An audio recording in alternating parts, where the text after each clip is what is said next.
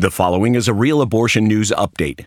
The 14th Amendment to the U.S. Constitution states in part No state may deprive any person of life without due process of law, nor deny to any person the equal protection of the laws.